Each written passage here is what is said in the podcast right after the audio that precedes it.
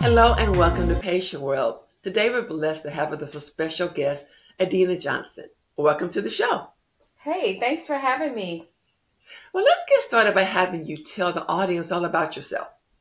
My name is Adinah Johnson. I'm a retired psychology professor. I retired from the classroom last year after 20 years of being in the classroom as a psychology professor. I'm a podcaster. My podcast is Black Butterflies, Black Pearls, and that's anywhere you get. Uh, that's anywhere you get podcasts. I'm also an author. My book Butterfly Blue: The Pain of Infertility and Power of Forgiveness is on Amazon. I'm a wife and I'm a mom. Mm, how many kids do you have? I have three. Okay, all right. You're a busy woman. I understand. Oh yeah, well, and you only get one life, so you got to live it to the fullest, do everything you want to do, and just enjoy life. It's absolutely, you know, so many people wish they could be here, so it's so important that we honor the commitments that we have and mm-hmm. just shoot for the moon. Just go as far as you possibly can. And not that you want to do a lot of busy work, but if you really set your mind to doing some things, you can make it happen. And I think it's so important that we encourage others and give back, which is why I started my podcast, Black Butterfly, mm-hmm. Black Pearls. I told my friend of over 45 years, we've been good friends since I was six and she was 5 mm-hmm. that I was going to start a podcast after I retired. And she was like, I want to start it with you. So mm-hmm. we went with that. We talk about pop culture. And what we do is, with my psychology background, and the research that I have, we usually talk about pop culture and we talk about red flags in dating. We talk about self care and empowerment for women. So we just, you know, as the Bible says, we need to encourage the younger women. Now that we're a bit seasoned, we try to encourage younger women to live life to the fullest and, you know, basically don't take any wooden nickels. I understand. I agree. This is a very difficult time, particularly for young people. They're dealing with so much peer pressure with the social media.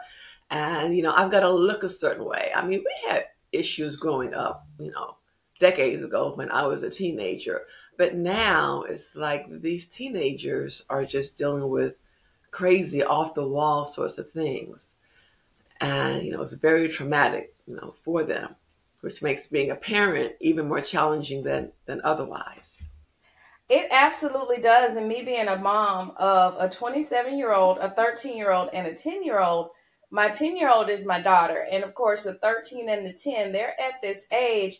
And it's like when we were kids, we just found widgets and different things to play with, and they're just stuck mm-hmm. on the mm-hmm. phones. So oftentimes I talk to my kids and I'm just like, put your phone down. We do a lot of traveling. We were um, we were in Aruba over the summer. We were in Mexico. We do a lot of traveling over the weekend. We were just in Orlando, which is like two hours away. But uh-huh. I'm always telling them we listen to audiobooks a lot because me being an author, I just love to hear an author read their book and just learn from other people. But I always tell my kids, put your phone down, look around, see what's going on in the world. Absolutely. We have the same issue. I have two teenagers as well. And it's like you get up on one device doing your homework, running on a cell phone. I'm like, no, you've been on a device, read a book. So that's certainly very challenging. So what do you want to tell our audience today about, you know, whether it's their emotional health, mental health, how they self-care? What is your message for the, the listeners today? My message when you talk about i think all of us we're looking at individuals in the world and thinking no one else has any problems or issues. But i think it's so important that we recognize that we're not the only ones going through things. And it's important that when we get on the other side that we encourage other people to do self-care to take care of themselves to look after them, themselves. Because if we don't look after ourselves if we don't take care of ourselves go to the doctor maybe fill some of those prescriptions. We've been like, oh, I don't want to fill the prescription. It's so important that we do that. I know um, I'm also a marriage coach with my husband. We've been marriage coaches since 2003. And when we first got married, we went straight to get help. We wanted to understand what marriage was about. I think so often we think we have it all together. And there's always someone else that can help us. There's always someone else that has an expertise in that area a financial planner, a coach, a counselor, someone to support us while we're going through this thing called life. So I think that's so important that we are willing to listen to other people and learn from others' mistakes or others, you know, examples.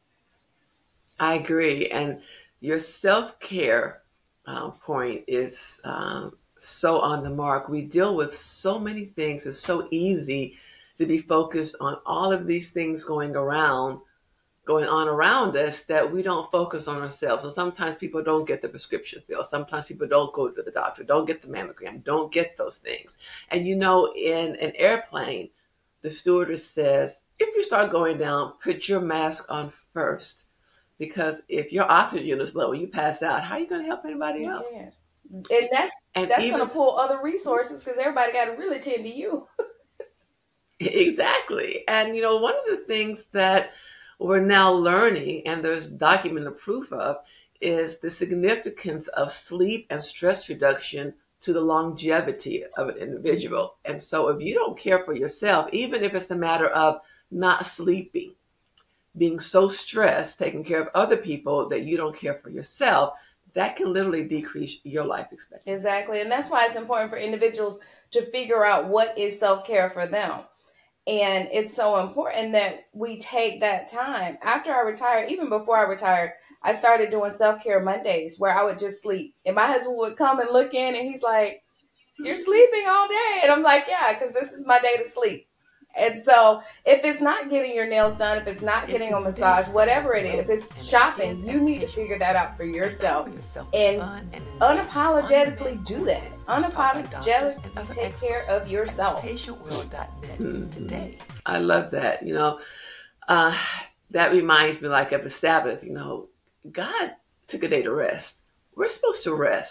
We are so busy being busy bees you know, I've got to do this, I've got to do that. My son needs this, I've got to do that. And we don't realize that the human body needs rest. I recently read an article, I think it was on CNN, um, that was evidence that people who actually nap during the daytime, they can have a bigger brain volume. You know, so that that is a, a physical, you know, it's quantifiable. And so certainly taking time for yourself to rest is huge. And in this society, that's unheard of. You know, people don't want to do that. You go to other places in the world, they may be off several hours during the day, you know, to take a nap, do whatever they want to, then go back to work. But our society is so success driven that it's really tearing us down. Yeah, absolutely. Tell us some more about your book. My book, Butterfly Blue The Pain of Infertility and the Power of Forgiveness. I was a youth counselor for 14 years. That's the only thing I ever wanted to do when I uh, went to college back in the 90s. And I was a youth counselor for 14 years. And around 10 years is usually when individuals suffer burnout. And so I suffered some burnout. And after being a youth counselor for so long, I said I didn't want to have children. So when I met my husband, it was perfect. It was like, oh no, I don't want to have children either. Great. So I told him, I said, well, let me know before I turn 35 if you change your mind. Because I was willing at that point, the older you get, we got married at 20 when I was 27. Four months before my 36th birthday, after he finished his master's degree, he said, You know, I don't see anything. We're traveling, we're having an amazing time, but I don't see any legacy here. So I think I want us to have children. So at that time, that is advanced maternal age. I was 36. And so then, me being an overachiever, I started going and we went to the doctor to see what we could do. Well, I found out when actually when I was a, when I was a kid, when I was younger, I have a sickle cell trait. So when we started trying to get pregnant, I had, you know, we go to the doctor thinking everything is all great because I finally got a pregnancy test, a positive pregnancy test, and there was no baby. So there was no heartbeat, rather, there was a baby, just no heartbeat. So I ended up having two miscarriages, and then I gave birth to my one biological child. Then I had two more miscarriages and gave birth to my daughter. Well, when my husband and I first started dating, I need to back up just a bit. Three weeks after we started dating, he drove a young lady that my mom raised to the hospital to give birth to what became our, our oldest son. So we had one son that we adopted. He's now 27. And this book just talks about how I had to go through the process of realizing that initially I didn't want children, but I ended up adopting a child because he needed a family, he needed us. and then going through the process of me having two additional biological children after my husband came back and said he wanted children. And it also goes through my process to forgive my father for abandoning my mom after, you know, she gave birth to me and I was his only child. And I actually ended up having to take care of him at, at later time in life. So it talks about that whole process and there's a whole bunch of turns and twists in it. And after I finished writing the book, I went, whoa, I think I like this girl. Mm, that is so powerful. There's so many lessons in there. Infertility, miscarriage, all of those things, those are devastating, absolutely devastating. And certainly adoption is a great way to go. Um, I adopted, um, siblings adopted, you know, so that that you know, families are made in a variety of ways, and that is so vital and so crucial. And you deal with, I mean, you deal with the infertility, and a lot of women need to heal from that. That is just so overwhelmingly devastating to so many people.